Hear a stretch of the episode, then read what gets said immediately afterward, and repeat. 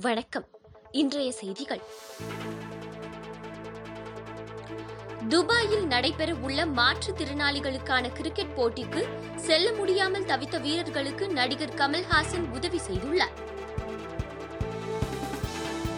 நாற்பத்து ஐந்து வயதிற்கு மேற்பட்ட அனைவருக்கும் கொரோனா தடுப்பூசி போடும் திட்டம் நாடு முழுவதும் தொடங்கியது.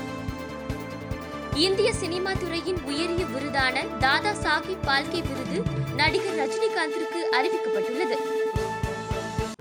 வங்கி சிறு சேமிப்பு வட்டி விகிதம் குறைக்கப்பட்டதை திரும்பப் பெறுவதாக நிதியமைச்சர் நிர்மலா சீதாராமன் தெரிவித்துள்ளார்.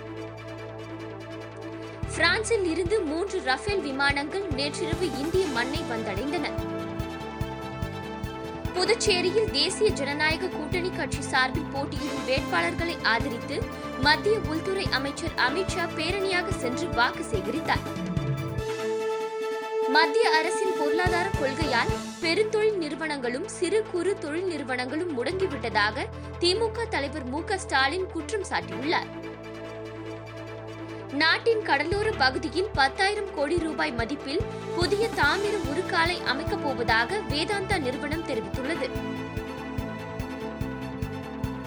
கடந்த ஆறு மாத காலமாக கொரோனா அச்சத்தால் மூடப்பட்ட உலக அதிசயங்களில் ஒன்றான தாஜ்மஹால் மீண்டும் கடந்த திங்கட்கிழமை முதல் பொதுமக்கள் மற்றும் சுற்றுலா பயணிகளுக்காக திறக்கப்பட்டுள்ளது.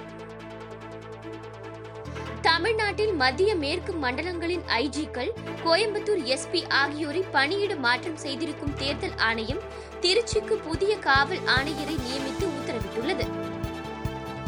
தமிழகத்தில் அடுத்த நான்கு நாட்களுக்கு அனல் காற்று வீசும் என்பதால் நண்பகல் நேரத்தில் திறந்த வெளியில் பணி செய்வதை தவிர்க்க வேண்டும் என சென்னை வானிலை ஆய்வு மையம் அறிவுறுத்தியுள்ளது.